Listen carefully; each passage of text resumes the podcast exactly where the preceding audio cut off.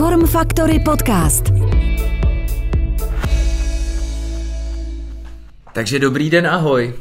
Vítejte u letošního, myslím si, že prvního podzimního podcastu. Já to dneska začnu trošičku jinak. My dneska jsme se dohodli na podcastu s Tomášem Mrázem. Je to další interní podcast. Tomáše jsem si pozval do tohle podcastu, protože je to za prvé super kluk, který hrozně hezky mluví, což za chvíli uslyšíte, a je otevřený a věci říká na rovinu. A za druhý je to člověk, který pracuje ve Form Factory, jak už jsem řekl, takže má blízko i k tomu, co se tady děje a jak se tady děje. A třeba by vám mohl říct doopravdy nějaký věci, které se tady dějí za recepcí a tak dále, o kterých třeba nevíte, protože Tomáš tady pracuje a na Vinohradské na recepci. No ale kvůli čemu jsem se ho hlavně pozval, je fakt, že je to bývalý vrcholový hokejista, který ale určitým přerodem přešel do kulturistiky.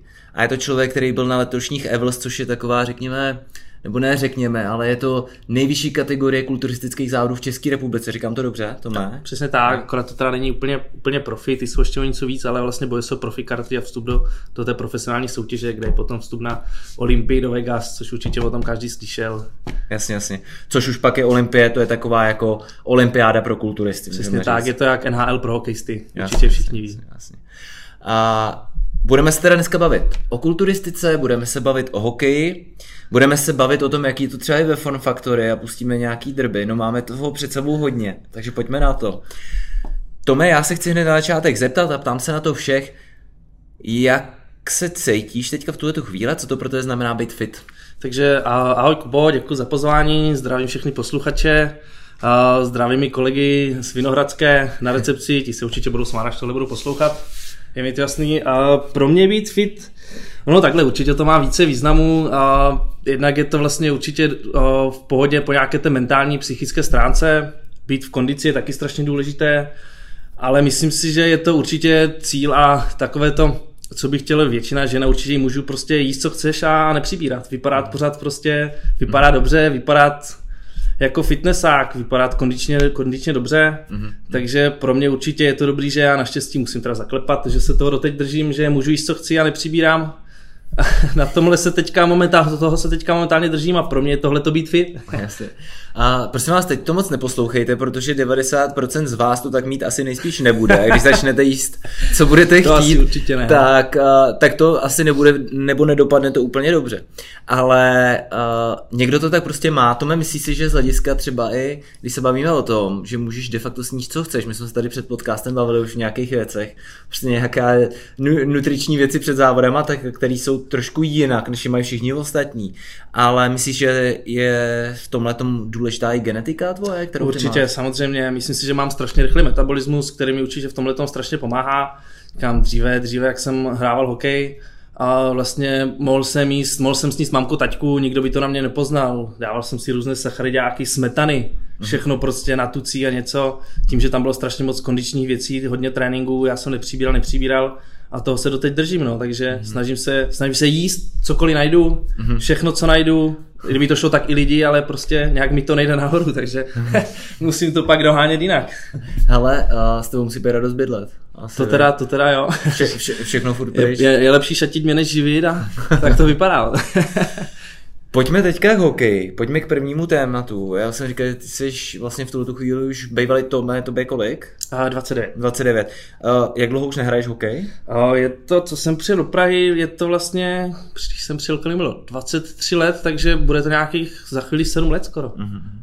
Ale když to takhle vemem, kde jsi hrál teda? Hrával jsem v Havířově, kde jsem vlastně začínal s prvními krůčky, nebo první mm. krůčky. Mm. No, já jsem začínal až v devíti letech, takže už to byly takové první kroky, dá se říct, ale, ale začínal jsem v Havířově a tam jsem se potom dostával až do těch kategorií dorost, juniorka, vlastně byla to extraliga, dostal jsem se do chlapů, byl jsem na nějakém zkouškovém období v Mladé Boleslavi, mm. hrával jsem vlastně v Líčíně, trošku jsem to jako víc prošel, dostal jsem se do nějaké té profesionální úrovně v tom hokeji, takže si myslím, že něco jsem si prošel, něco, neříkám, že mám něco za sebou, ale vím, jak to chodilo, od poslechu vím, jak to chodí teď a ve finále se to skoro vůbec nezměnilo.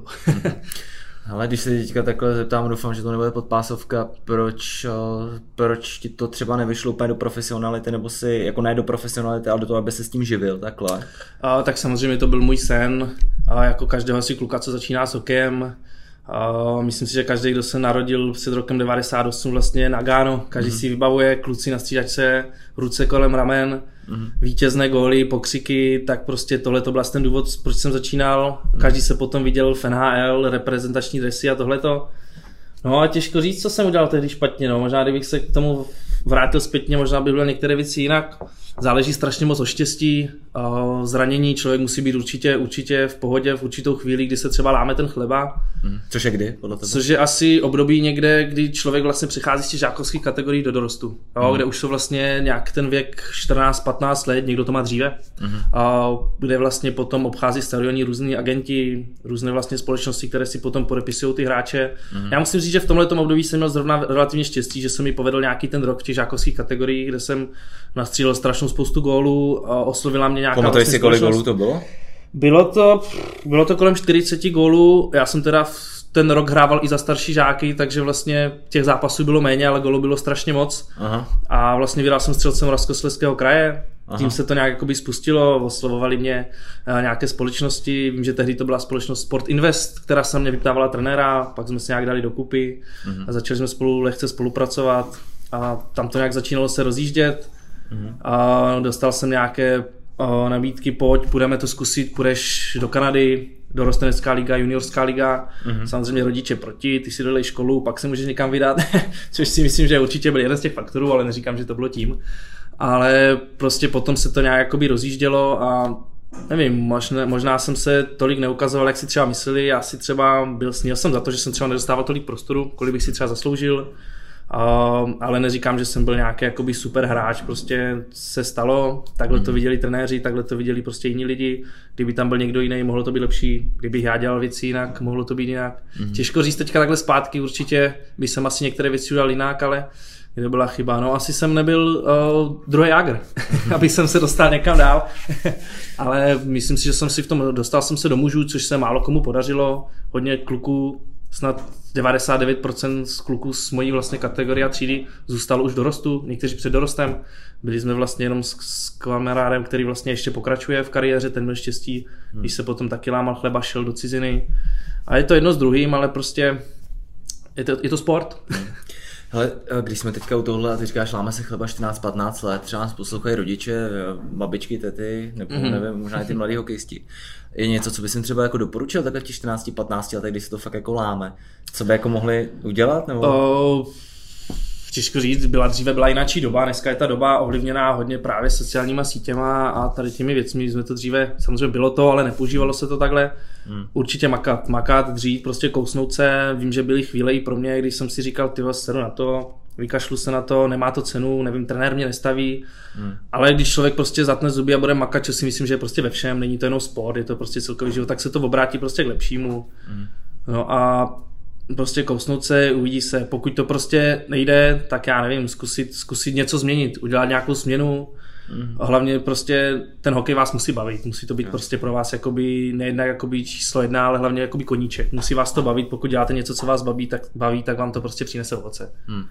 Já jsem shodou náhod včera poslouchal podcast, kde zrovna byl, teďka doufám, že mu nespletu křestní jméno, Viktor Kolář ze Sport Investu. Mm. On se teda, on se teda specializuje, na fotba, specializuje na fotbalisty mm. a přesně tam mluvil o tom, že Sparta teďka nakoupila golmana z Manchester United, mladýho Koláře, který má být jednička a oni se ho ptali, jako co by řekl, co by poradil těm hráčům. Oni říkají, my chceme po všech hráčích jednu věc a to je, aby makali, makali a makali a byli připraveni, než přijde ta šance. To je fakt to, co jsi řekl. Přesně tak, to je přesně ono. Ta šance může přijít kdykoliv. Může se někdo zranit, může někdo omarodit, prostě rodinné důvody, cokoliv.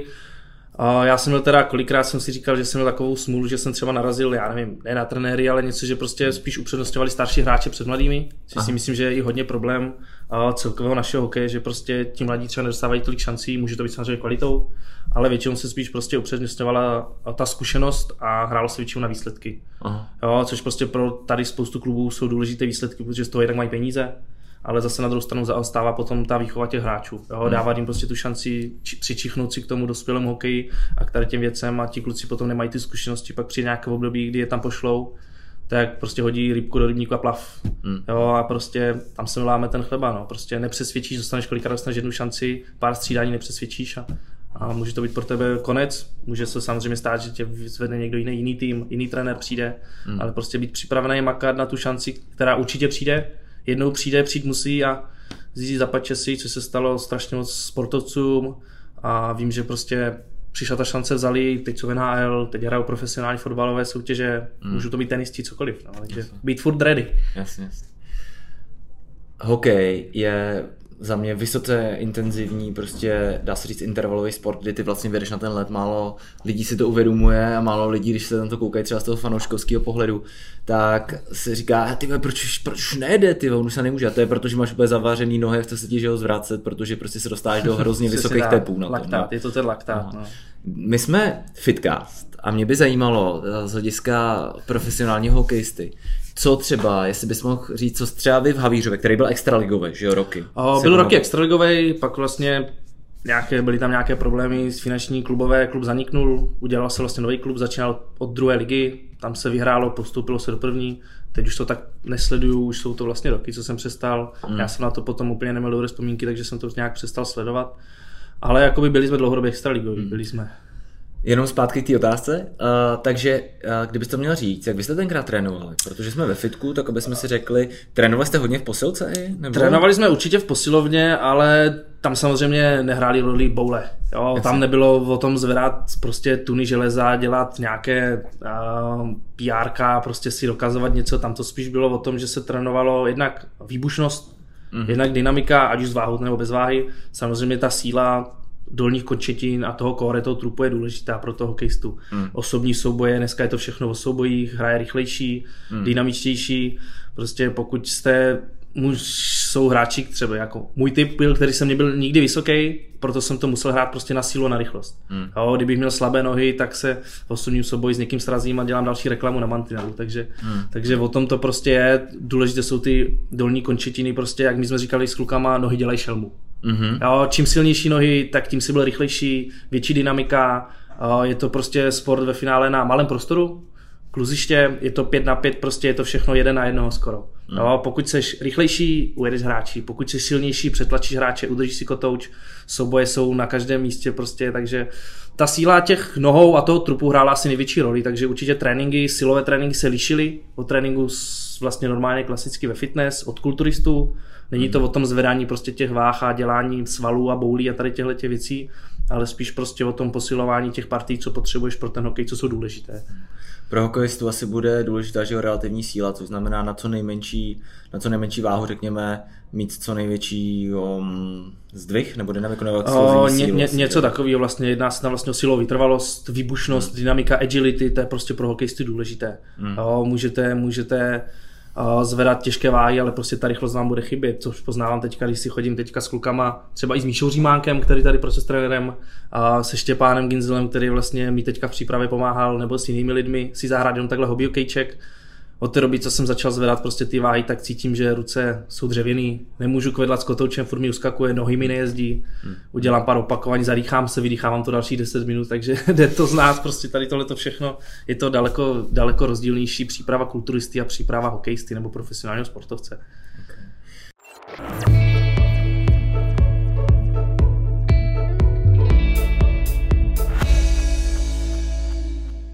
Ale ty už to teďka teda načal. A my tím ladně přeskočíme uh, do dalšího vlastně ranku, o kterém bych se s tou rád bavil.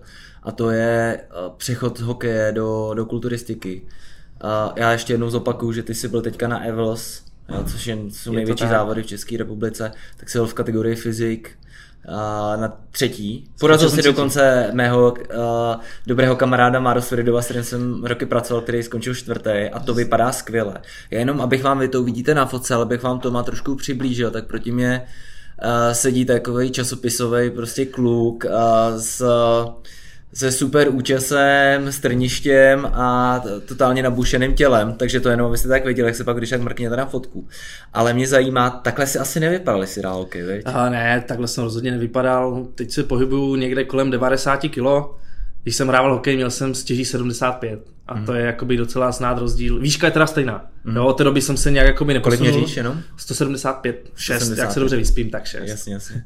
Ale prostě ta váha se strašně od té doby posunula, takže byl jsem takovej takovej proutek, když to takhle řekneme. No, hubenej, hubenej kluk, takový štírek, hubenej kluk. Měl jsem teda relativně silné ty nohy, na tom jsme pracovali a tím, že jsem nebyl nikdy moc vysoký, takže, takže silné nohy, pro mě byla rychlost, pro mě byla důležitá. Ale hodně jsem se změnil od té doby. Teď nedávno jsem se koukal na fotky zpětně, jednak v době, když jsem hrál hokej a když jsem vlastně začínal tady s tím fitness a nepoznával jsem se. Kdy jsi začínal teda s kultury Sikonus Fitness? O, s tady tím fitness jsem začínal, když to vezmeme, asi zhruba čtyři roky zpátky plus minus. Do toho vlastně přišlo období covidu, takže tam se nějakou dobu necvičilo, fitka zavřené, já jsem teda jenom ležel doma a spal si pupek, což je u mě normální. Ale budou to asi čtyři roky, no, skoro. Čtyři roky. Čtyři roky. Ty jsi mi ukazoval, ty jsi mi ukazoval fotku a po covidu, jak se vypadal, jak vypadáš teďka, to byl úplně jiný člověk. Je to, je to úplně rozdíl, říkám, celý covid vlastně, což bylo skoro rok, když se znamená nějaké pauzy mezi tím, hmm. jsem, jsem vlastně vůbec nic nedělal, ležel jsem, hrál, pařil jsem Xbox, hmm. když už nehrál ten hokej, tak aspoň na tom Xboxu. N H L, no, něco takového, vytvořil jsem si postavičku, hrával jsem za sebe a byl jsem strašně důležitý. To jsem dělal vždycky, to jsem dělal vždycky taky, vždycky jsem naloudoval na devadesát sedm procent a jsem. Vlastně nedělal jsem fakt skoro vůbec nic, vlastně fitka zavřené, takže jsem byl jenom doma, jedl jsem, co to šlo, díky, že to se mnou přítelkyně vydržela a teď jsem se potom vlastně vrátil po tom roce, začínal jsem vlastně zase od nuly mm-hmm. a udělali jsme z toho nejlepší formu, co jsem kdy měl, takže ten progres a tady tohle to tam určitě znatelné. Jaký byl teda ten začátek toho úplně, že jsi si řekl, hele, budu, budu závodit prostě v kulturistice? Když jsem vlastně přijel jsem do Prahy, což bylo úplně ze dne na den, rozhodl jsem se prostě po tom hokeji, že pojedu do Prahy, země možností, nebo to město rok, možností. Jenom? To bylo vlastně těch sedm let zpátky. Mm, Až, mm. Ani nevím, co to byl za rok. Mně to připadá k devadesátým. No, no, takže je to dva tisíce patnáct. dva tisíce patnáct, někdy takhle. No. Tak jsem se vlastně sebral, přijel jsem do Prahy, nějak se to rychle událo, začal jsem pracovat tehdy ještě BBCčko, aha. B B C Fitness vlastně. A chodil jsem si tady cvičit, do cvičení jsem nevěděl vůbec nic, jenom jsem si pamatoval, co jsme dělali vlastně na hokeji. Tehdy mě oslovil vlastně na recepci Michal Římánek, tehdejší trenér, nynější trenér vlastně tady ve Form Factory, jestli bych nechtěl zkusit nějaké ty soutěže, závody. Já jsem o tom vůbec nic nevěděl, takže jsem si v duchu jako říkal, ty vogo, co si, co si myslí, jako jestli není třeba nějaký, já nevím, zhulený, jestli si něco nedal. Já jsem si vybavoval jenom, táta dříve předbíral nějaké ty, nebo odebíral ty časopisy Master Fitness a viděl jsem tam ty nabouchané frajery, a Schwarzenegger a tady tyhle ty všechny, říkal jsem si, to mám jako závodit mezi tí, se zbláznil, ne? Tak jsem si to potom nějak začal zjišťovat, dobádal jsem se vlastně ty kategorie, které mi řekly, jak to vypadá, jak ti kluci vypadají, že to je prostě úplně něco jiného. Tak mi nějak osvítilo, říkal jsem si, jo, dobrý, tak tohle to není tak strašný, tohle to bych teda asi možná mohl zkusit, ale strašně dlouho jsem se přemlouval. A pak jsem tady potkával na recepci pár lidí, kteří mi vlastně taky říkali, běž to zkusit, není to tak špatný, uvidíš, bude to dobrý. Uh, máš prostě k tomu předpoklady a uh, z toho hokeje jsem jako nějakou vypracovanou postavu jakž tak šměl, ale je, teďka je to nebe a důdej srovnání samozřejmě, co je teď před těmi čtyřmi lety. Mm-hmm. Tak jsem říkal, OK, dobrý, hecneme to, zkusíme to, uvidíme, co z toho bude. Říkal Míšákovi, dobrý, tak kolik máme času a co uděláme? Tak jsme se podívali, kdy vyšly závody, máme měsíc a půl, zeptal jsem něco již, tak to jsem dlouho přemýšlel, jestli mu vůbec řeknu. Nakonec ze mě teda vypadlo, co jim, tak mi říkal, dobrý, tak tohle úplně změníme. Začali jsme trošku upravovat jídelníček, za měsíc a půl jsem šel na první závody, tuším, že to bylo v Brně. Tam se nám podařilo vyhrát a už jsem si nějak k tomu přičichnul, říkal jsem si, jo, to je dobrý pocit. Takže ty si po měsíci a půl, co jsi připravoval na kulturistické závody, vyhrál závody? Byly to první závody, měsíc a půl příprava. Asi dobrá barva, dobrý účes, plavky, vyšly všechno a, hmm. a asi to hrálo velkou roli. Ale vyhráli jsme to, šli jsme potom ještě na nějaké další závody, tam jsme povyhrávali jsme těch závodů docela dost, musím říct. Takže se mi to jakoby tak nějak začalo líbit, chytlo mě to, mě to cvičení jako bavilo nějak tak vždycky, měl jsem k tomu blízko, ale nikdy jsem si nemyslel, že bych v tom jakoby mohl pokračovat, soutěžit, závodit a tady tyhle ty věci. Začalo mě to bavit a tak jsem u toho zůstal. Hmm. A ty si říkal, ty, nebo my už jsme to zmínili, že, že ta kulturistika má různý, že jo, kategorie. Ty jsi podíval do Muscle and Fitness. My jsme to, a to já jsem vesloval, tak my jsme Muscle and Fitness měli taky, takže jsme odjeli trénink a pak na tajňačku jsme lezli, normálně jsme měli přízemní posilovnu, jakoby pod, pod suterénem. Tam jsme vždycky lezli oknem, aby jsme si mohli dát prostě bejcáky nakonec podle Arnolda Schwarzeneggera, že jo, nebo podle Ronnieho Colemana, to se pamatuju, jak nás tam vždycky trenér vyháněl. Ale ona kulturistika má, že jo, různý úrovně a tohle je ta nejvyšší, že to je taká ta super heavy, nebo já nevím, jak se tomu říká. Je to teda, je to open kategorie, v které teda závodím teďka, což no. vlastně není váhou nějak limitovaná, mm. ale vlastně já závodím v kategorii men's physique, což je, a ve finále se tam hodnotí symetrie, estetika, celkový vzhled, ta komplexnost, ne, jsou tam teda šortky, takže se tam asi úplně jakoby nekouká na ty stehna, ale v dnešní době už i, i ti fyzici si kupují právě slimfit kraťasy, mm-hmm. se starých prostě deví, že mají ty stehna. Jo, ty lítka, všechno, ty nohy, dneska už se to prostě posunulo daleko dál, než to bylo. Je potom z kategorie Classic Physique, tam už jsou teda uh, váhové limity. Aha. A pak je vlastně kulturistika. Jo, tam se to zase dělí nějaký vlastně klasická kulturistika a, a takové jinačí, jinačí. A já závodním vlastně, teďka jsem se dostal do americké federace N P C, aha. která je vlastně za mě jakoby nejkvalitnější, nejlepší vlastně, to je potom jízdenka na tu Olympii, jak jsme se bavili na začátku. A, a tam je to vlastně kategorie open, takže já se tam můžu postavit v osmdesáti kilech a vedle mě může být klučina sto kilo, jasně. což je prostě strašně velký rozdíl. Takže určitě tam hraje roli i nějaká ta symetrie, estetika, prostě ten celkový vzhled, ale jestli má o dvacet kilo víc, tak by mě schoval. Hele, uh, my jsme se tady bavili už o zelené kartě, mohl by si říct, nebo profi kartě. Profi kartě. Ne, zelená, zelená karta, proč furt říkám zelená? Jo, to je tomu povinný uručení. to, to, to je povinný uručení. O tom jsme se nebavili, jo, ale jo. je taky se hodí. A budu to muset zkontrolovat, ale ne, k profi kartě. Mm. A já vím, že i jak jsme se bavili třeba o mém kamarádovi Márovi, takže ten potom vždycky hrozně, hodně toužil. Takže, a že to není lehký vůbec to získat, co to je?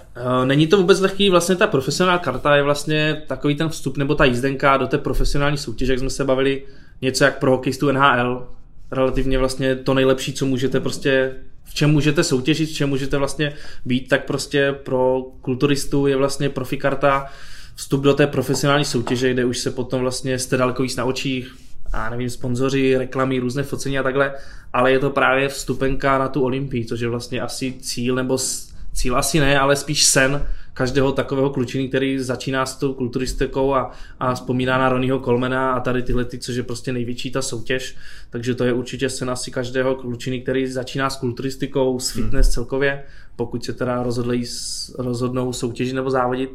Ale je to vlastně taková ta brána už prostě mezi profesionály, což je vlastně jinačí liga. Takže tam, já teďka si nejsem jistý, jestli jsi to náhodou neřekl, ale tam musíš vyhrát nějaký asi závody kvalifikační. Nebo... Přesně, u nás je to tak, že vlastně v té americké federaci vlastně jsou závody, které jsou vlastně klasicky regionální, kde se jenom závodí o nějaké vlastně umístění a pak jsou vlastně pro qualifier, kde vlastně soutěží o tu profesionální kartu. S tím, že je tam těch kategorií daleko víc, u nás jsou třeba výškově, Výškově vlastně se liší výškou, ale nejsou tam váhové limity, takže je to prostě open, jenom ty výšky, stane se, že tam je třeba šest, sedm, osm kategorií výškových Aha. a každý vítěz té výškové kategorie se potom utká mezi sebou jako absolutní vítěz té kategorie o jednu jedinou profikartu. Hmm. Jo, takže ono jakoby vstup do té profesionální, profesionální úrovně jakoby je hodně obtížný s tím, že dneska už to dělá skoro kdekdo. Jo, každý klučina, každá holčina, co si přijde párkrát do fitka, tak už jsou prostě, hmm. už jsou fitnessáci, už soutěží, už závodí, ale tady na této úrovni fakt jakoby je to, je to vlastně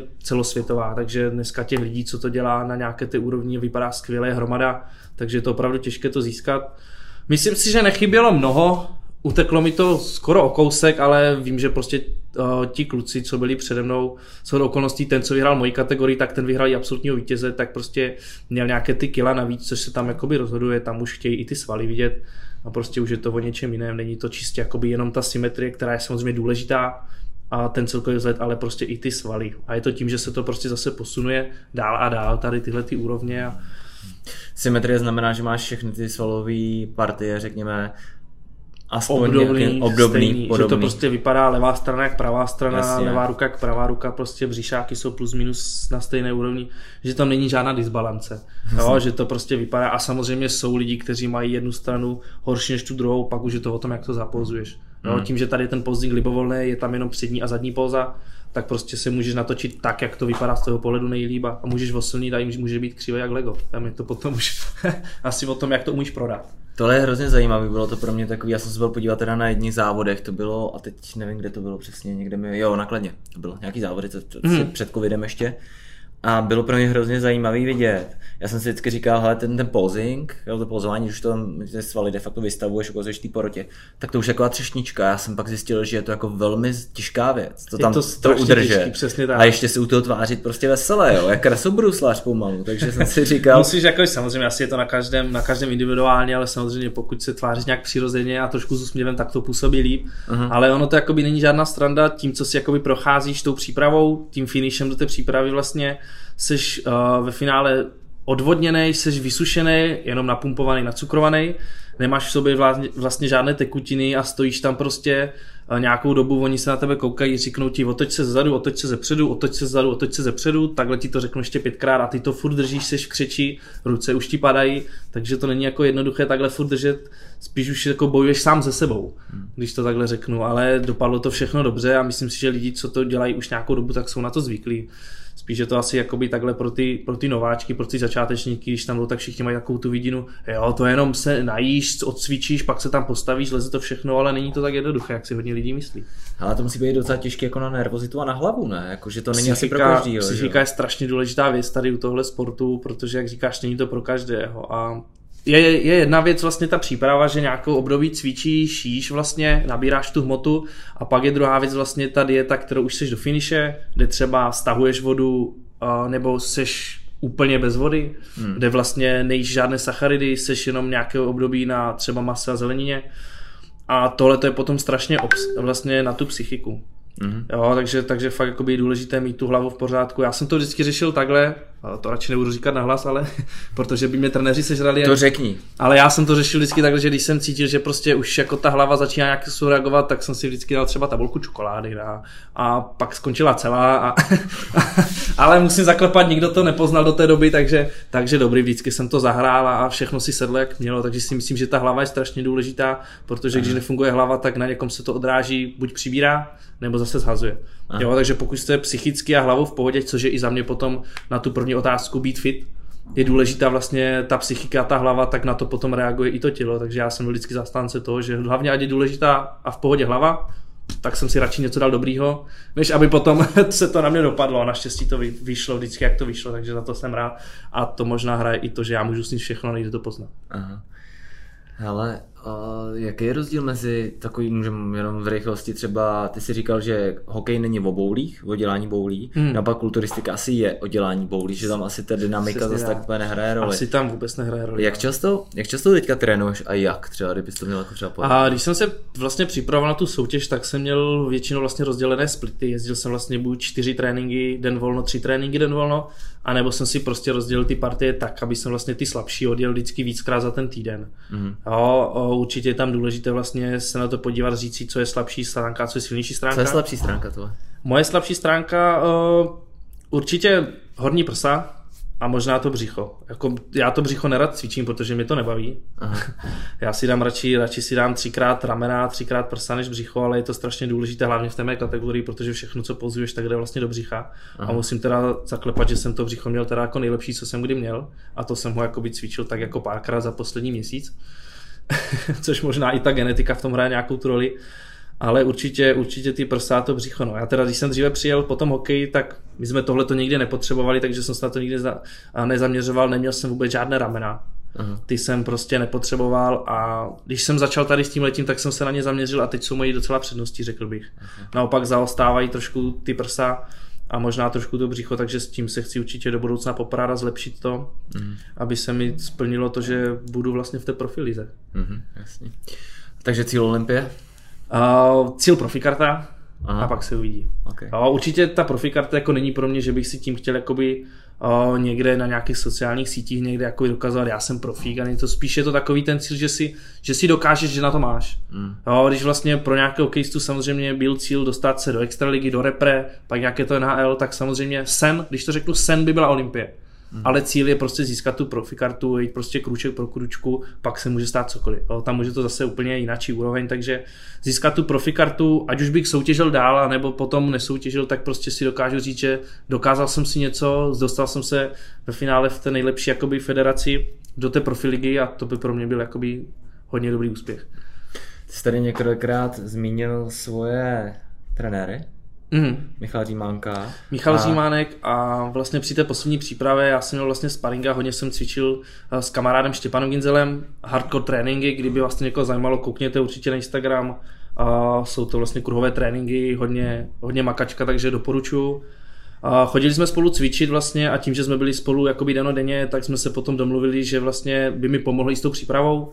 Takže jsme vlastně dali hlavy dohromady s Mišákem a se Štěpánem a ve finále jsme udělali nejlepší formu, která vlastně za celou dobu, co jsem měl, byla. Za to jim strašně moc děkuju a vděčím a, a taky přítelkyni, že vlastně byla takové moje dáme jídlo. Ta vařila denodenně prostě a to bylo jak závodní jídelna, to byly hromady jídla, které jsem já musel dostat a, a ona vždycky dojídala tak ty zbytky, takže za to jim všem strašně moc děkuju a, a je to důležité určitě mít ty lidi, ty správné lidi kolem sebe. No a ono, pokud jste třeba na těch závodech, Uh, jste tam sám, což je trošku smutné, ale občas se to stává, ale máte prostě kolem sebe ty lidi, s kterýma si to užijete, tak je to pak úplně o něčem jiném, když tam prostě jakoby jste, ta hlava je potom trošku špatná, sice uděláte nějaký výsledek, ale nemáte si to ve finále s kým užít, nemáte to potom s kým zajíst, samozřejmě zajíst, nejdůležitější, po těch závodech se naprat pořádně pupky a takhle to, takže, takže je to úplně o tom, no. Podle mě je to, je to o tom, prostě mít tam ty lidi, s kterýma tohle to můžeš potom sdílet. Aha.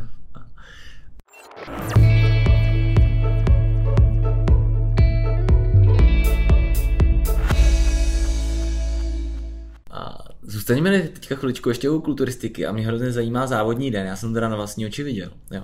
Ale kdyby si mohl třeba popsat, ráno, tak ráno vstaneš, jo, a máš ten den těch závodů, tak jasný. Jsou nějak blízko, že tam nemusíš dojíždět, aby si nemusel spát v hotelu, jasný. Co se pak děje? Tak určitě záleží na tom, v kolik ty závody začínají. Mm. Uh, určitě v kolik jakoby je tvoje kategorie plus minus třeba na řadě, podle toho se i vstává vlastně, připravíš si většinou věcí, které... V kolik si... nejradši závodíš?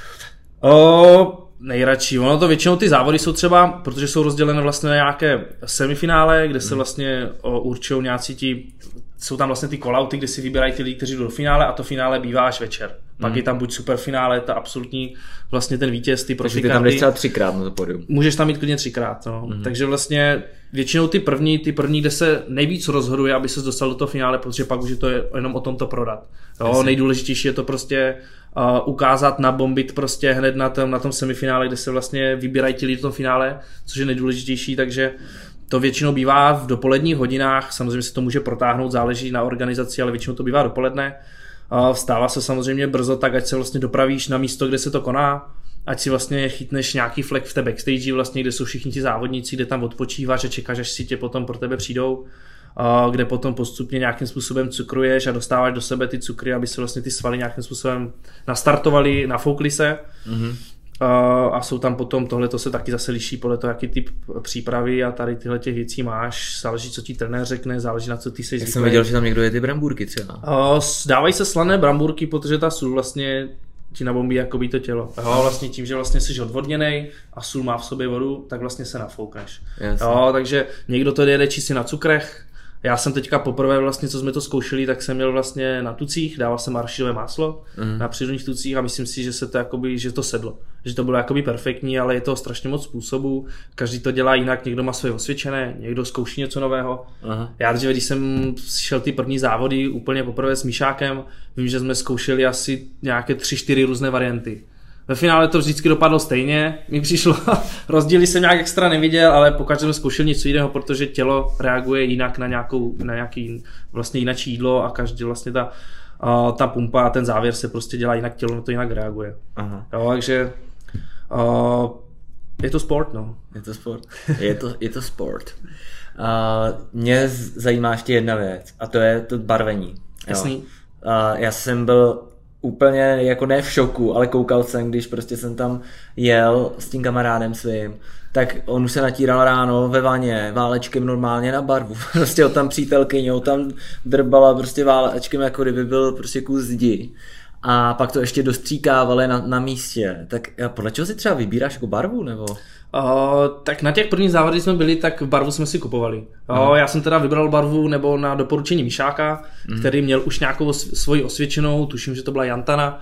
A vlastně my jsme se barvili až jakoby v den závodu na místě. Jasně. A prostě jsme se postavili někde bokem, vytáhli jsme vlastně váleček, Míšák vytáhl barvu a byl prostě takový můj natírač. Aha. A natíral mě tam tou barvou, měli jsme takovou tmavší, Na konci se potom dává olejček s tím, jak se prostě napumpuješ, jdeš na tu stage, na ty světla, tak prostě se lesknou, lesknou se ty svaly, vypadá to prostě dobře.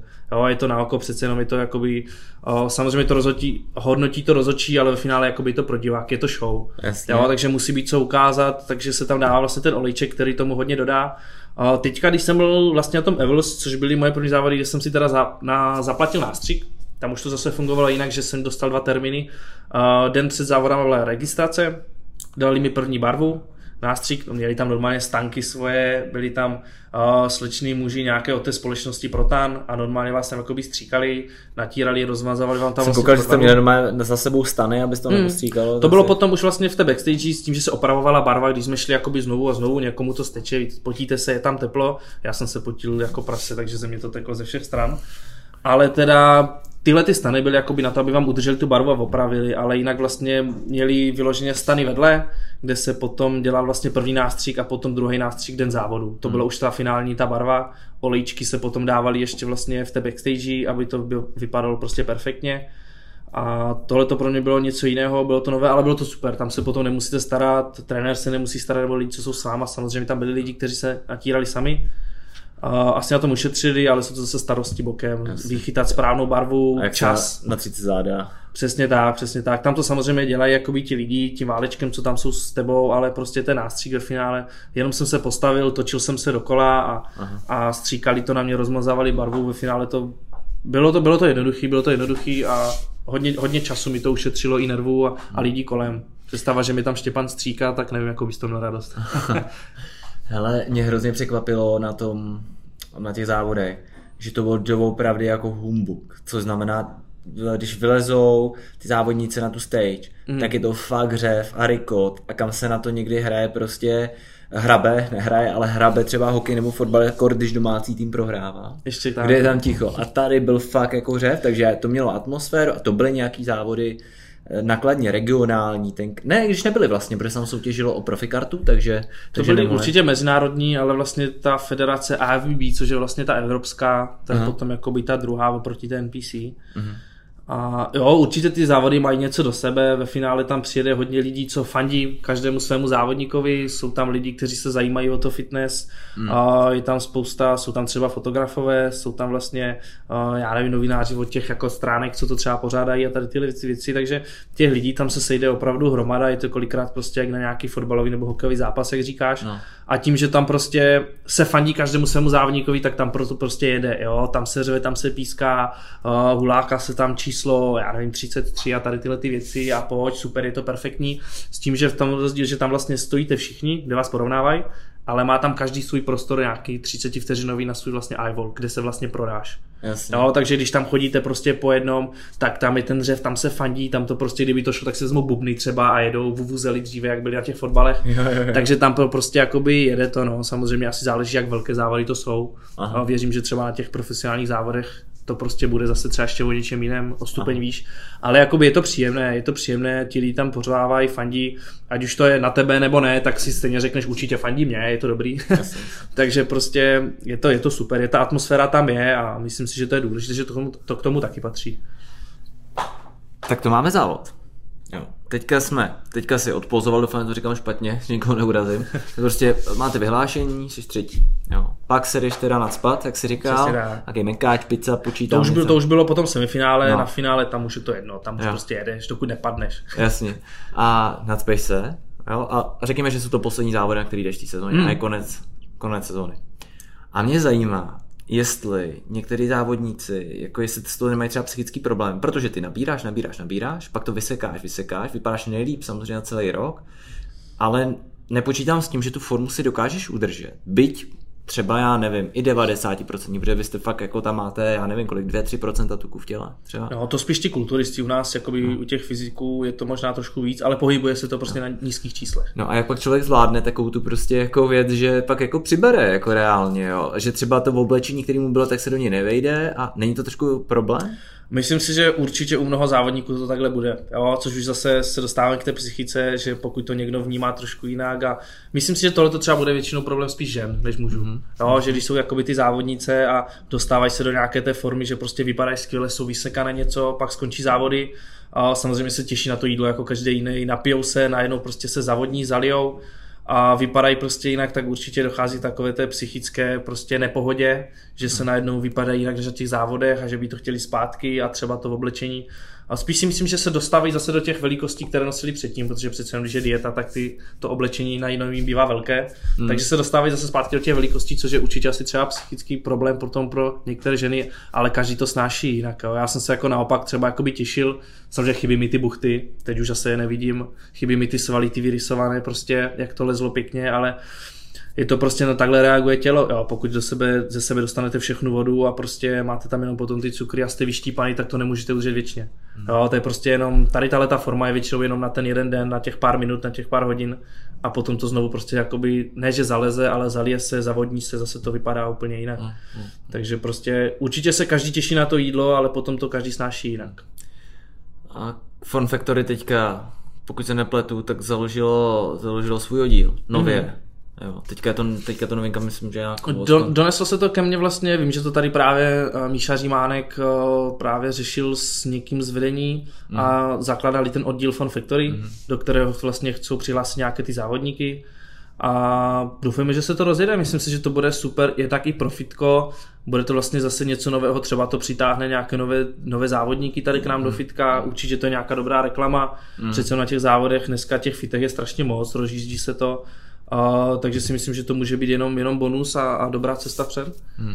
Jak je? Každý závodník musí být, teda, musí být zapsaný v nějakém oddíle, je to tak? Uh, pokud startuje tady na těch, těch závodech, já si to teda úplně, úplně nevybavuju už, jak to bylo u mě. Myslím, že jsem byl zapsaný dříve pod B B C, ale pak jsem tam na těch závodech neměl nic a ani to tam jakoby nějak nehlásili. Ale vím, že co jsou ty závody, ty pohárové závody tady u nás mm-hmm. v Česku, tak vlastně ten každý závodník musí být vlastně registrovaný na svazu. Mm-hmm. Jo, tak jako já jsem se musel registrovat do toho N P C, do té federace, tak každý se musí zaregistrovat na svazu a musí tam napsat oddíl, pod kterým závodí. Mm-hmm. OK. A...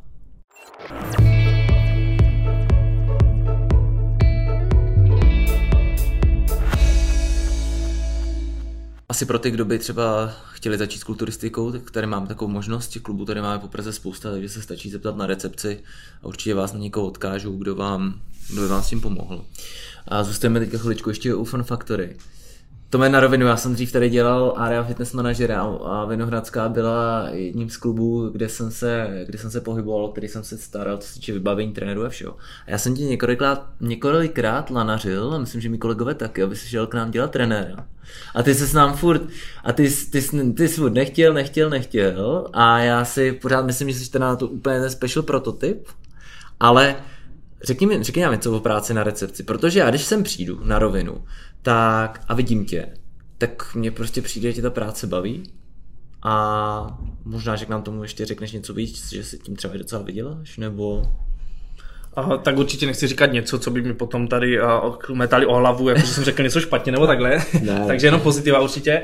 Ne, tak samozřejmě je to vlastně, je to práce s lidmi, jo? Samozřejmě někdy je to vyčerpávající, jako asi každá práce s lidmi, ale přece když pracujete v té kanceláři, je, je to taková nuda, prostě je to ten stereotyp, tady prostě jsou zážitky na té recepci, pracujete s lidmi, máte vlastně vedle sebe ty kolegy, takže jste v nějakým způsobem v tom týmu, pracujete vlastně spolu, což vlastně mi bylo vždycky blízké od toho hokeje. O, tom trenér, o té trenéřině jsem samozřejmě přemýšlel, už jsem se do toho dostával, ale covid mi to celé zbrzdil, tak prostě jsem tomu nějak nepokračoval a musím teda zaklepat, že jsem do toho nešel, že jsem to zastavil dřív, dřív protože by to asi dopadlo hodně těžce se mnou. Aha. Takže jsem teda rád, jakoby, že jsem zůstal. A k té trenéřině určitě mě to táhne i tím, že vlastně jsou ty závody a plánuju další a další, a tak určitě bych se tomu potom chtěl věnovat víc a víc, tím neříkám, že trénovat neumím, ale, ale spíš jakoby bych se do toho jakoby musel dostat. Každopádně ta práce na té recepci, tak je to hlavně vlastně o těch zákaznících, o těch hmm. klientech, kteří potom přijdou vlastně nějakým způsobem přivítat u nás v tom Form Factory, ukázat jim, kde co je. Teď jsme to tady trošku rekonstruovali, takže se určitě přijďte podívat na Vinohradskou, vypadá to tady perfektně. Hmm. A, ale je to vlastně o tom postarat se o ty klienty, aby se tady cítili dobře, nabídnout jim vlastně různé možnosti, ať už teda členství nebo, nebo jak si u nás můžou zacvičit z různého sortimentu zboží a prostě provést je tady, aby měli prostě dobrý pocit z toho, aby se rádi k nám vraceli. Mm. A je to prostě ta práce s těma lidma, no, mm. jak říkám. Mm. Vy tady máte, mně přijde, když jsem přijdu na ten klub vždycky, tak mi přijde, že na Vinohradský, a je to asi tady club manažerem Alanem, který ho zdravíme tímto, tak mi přijde se tady, že on si vybírá lidi podle toho, aby se k sobě pasovali, se taková jako super parta vždycky. Ať tady byl kdokoliv, tak to bylo hrozně příjemný sem přijet vždycky a bylo to jako hrozně fajn, tak cítíš to tak taky? Jako, že jste... Tak já si myslím, že ten kolektiv je důležitý, ať už to je u čehokoliv. Jo? A pokud vlastně je vás někde více, není to čistě individuální práce, tak ten kolektiv, aby fungoval, tak je prostě důležité, aby tam byly nějaké ty vlny, aby byli všichni na té stejné vlně, aby si rozuměli, aby tam nebyla nějaká ta zášť vůči někomu. Samozřejmě někomu jde něco jiného líp, někomu zase to druhé. Důležité je prostě mezi sebou najít tu chemii. Určitě, hmm. určitě je to i, i manažerem Alanem, který vlastně nám dává nějakou takovou tu volnost, nějakou tu pohodu. Občas si jdeme sednout, jdeme na nějaký burger, jdeme prostě něco, Form Factory pořádá různé, různé akce, kde vlastně jsme potom všichni spolu. Já bych třeba doporučil ještě paintball, to je strašně zábava, nebo laser game, třeba se k tomu dostaneme, ale... ale... Tak to je asi ty pro H R, Form Factory. Určitě to někdo z nich bude poslouchat. Každopádně je to určitě i tím, že vlastně dává takovou tu pohodu mezi nás, tím, že my se potom, že není na nás vyvíjen žádný nějaký extra tlak, my to potom jakoby vnímáme tak, že prostě máme nějakou tu volnost a samozřejmě odvedeme potom tu práci, co se po nás chce, protože pokud jste ve stresu, tak samozřejmě hůř se pracuje a potom to dopadá i na, na, vlastně na, na celém chodu vlastně asi té recepce a myslím si, že to je všude, že to není jakoby jenom tady u nás, že to tak asi je ve více těch zaměstnání. Já bych mohl říct jednu věc, protože jsem šťastný, že jsem pořád součástí, když už jenom externě tohletoho koloběhu a Form Factory, tak je to to, že tady ty lidi jsou sportovci a většina z nich, drtivá většina z nich cvičí. Je Štefan Blahovec, a vlastně country manažer tady pro Českou republiku, můžeme to nazvat klidně C E O, taky bývalý vrcholový fotbalista, který hrál za Slovan Bratislava. A o to mi přijde, že to celé se odvíjí a že je to jako fajn v tomhle tom, jako že to je cítit jako v tom klubu. Tak určitě, jako pokud se sejde nějaká parta vlastně sportovců nebo kteří mají nějakým způsobem k sobě blízko, tak si myslím, že potom vlastně celková ta práce od, no, odsejpá daleko lépe, mají nějakou tu stejnou vizi, protože vlastně v těch sportech je to plus minus skoro všechno stejný, takže mají nějakou tu vizi a podle toho se jede a je to prostě, je to daleko lepší. Hmm.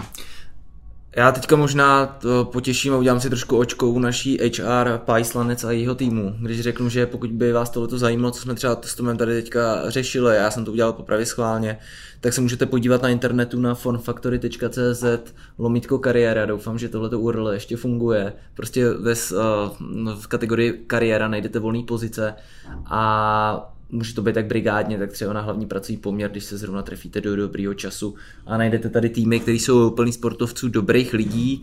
Neříkáme, že to je vždycky úplně jenom růžový, to není, musíte tady taky něco dělat. Ale to ale... říct nemůžeme, je to jenom růžový je to tady. Jenom, je to jenom růžový, ale mrkněte když tak na to. Tome, nám se to pomalu, ale rychle chýlí ke konci. My jsme uh, pomalu, ale rychle, to jsem řekl trošku blbě, ale velmi rychle se nám to blíží ke konci. Teďka koukám, že celková stopa už přesahuje tři čtvrtě hodiny. Takže já se tě chci zeptat, jestli ty jsi připravil jednu otázku na mě, kterou tady většina hostů má, když ho hodně nepřetejkáme s časem. Tak tím, že se asi pohybuješ teďka v tom fitness, tak by mě spíš zajímala otázka, jestli jsi někdy třeba zkoušel hrát hokej. A... Nebo jestli tě to lákalo. Hele, a to je hrozně zajímavá věc, protože já jsem dělal, já jsem dělal vlastně pedagogickou fakultu, kde jsme prošel, kde jsem prošel všema sportách, jsem takový vše uměla. Hmm. Hokej jsme tam měli taky, jeli jsme do Nymburka na hokejovej, nebo na bruslařský, řekněme, výcvik na dva týdny. A díky tomu jsem hokej zkusil. Pak jsem chodil hrát i takový přátelský zápasy za Skanskou, jo, kde jsme hráli. A já jsem do té doby nevěděl, jak z rybníka, jak těžký to je a jak náročný na fyzičku to je. Bylo to prostě šílený, já jsem se tam několikrát málem prostě pozvracel, když jsem tam přijel a to jsem vesloval. Ale bylo to prostě pro mě šílený. Vždycky jsme tam hráli, dostal jsem několikrát strom, že jo, takže klasika byla. Takže výborně, takže víš, víš, o čem jsem mluvil a o čem, o čem to vlastně je? Kdyby se teď náhodou zdálo, že je to tam nasazený uměle ten konec, tak máte pravdu, protože jsem se v poslední větě, kterou jsem řekl a odpovídal jsem jim na otázku Tomáše, totálně zakuckal, protože mi zaskočila slina, tak se Když tak nezlobte, ještě můj hlas je teďka trošku zastřený, jak jsem teďka půl minuty asi kašlal v kuse. Uh, já bych ještě k tomu se chtěl zeptat na jednu věc, nebo chtěl bych říct si jednu věc. A to je ta, že uh, jsme všichni hrozně rádi, že můžeš jíst to, co chceš. Děkuju. Já jsem ten pravej opak, já vůbec nemůžu to, co chci, protože jinak okamžitě mám nahoře prostě tři kila špeku. Takže já si to musím hlídat. A řekl bych, že hodně z vás má velmi podobný problém, ale nebuďte z toho smutný, protože to má většina a většina z nás prostě musí trošku tu stravu drtit a ono je to dobrý z hlediska, z hlediska zdraví, si myslím, a další. Tak, tak, jak mi říkají lidi, počkej po třicítce, po čtyřicítce, tak já čekám. Čekáš. A dokud můžu, tak jim. Tak super. Tím bych to dneska ukončil. Tohle byl Tomáš Mráz, který je bývalým profesionálním hokejistou, současným super kulturistou, který má velké vyhlídky na to, že se stane profesionálním kulturistou a zároveň recepční v našem klubu na Vinohradský. Tome, děkuji, že jsi za náma přišel. Já taky děkuji za pozvání. Bylo to super, jak jsem říkal na začátku, velmi otevřený a super. Mluvil jsi tak, jak ti pusa narostla a nebál jsi se žádný otázky. Vám děkuju, že jste nás poslouchali, doufám, že nám udržíte přízeň a že zvládnete teďka nástup podzimu, let, kdy to působí tak, že je už venku šero, já stávám každý den v šest, takže dneska poprvé musím říct, možná, že k tomu hrálo i počasí, jak trošku pršelo, ale že byla tma, takže doufám, že to všechny zvla- všichni zvládnete a nejlíp za pomocí cvičení, protože to je takový všelek, tak se mějte hezky, přeju vám hezký podzim a to mě ještě nutíky, ahoj. Taky děkuju, mě se hezky, ahoj. Form Factory Podcast.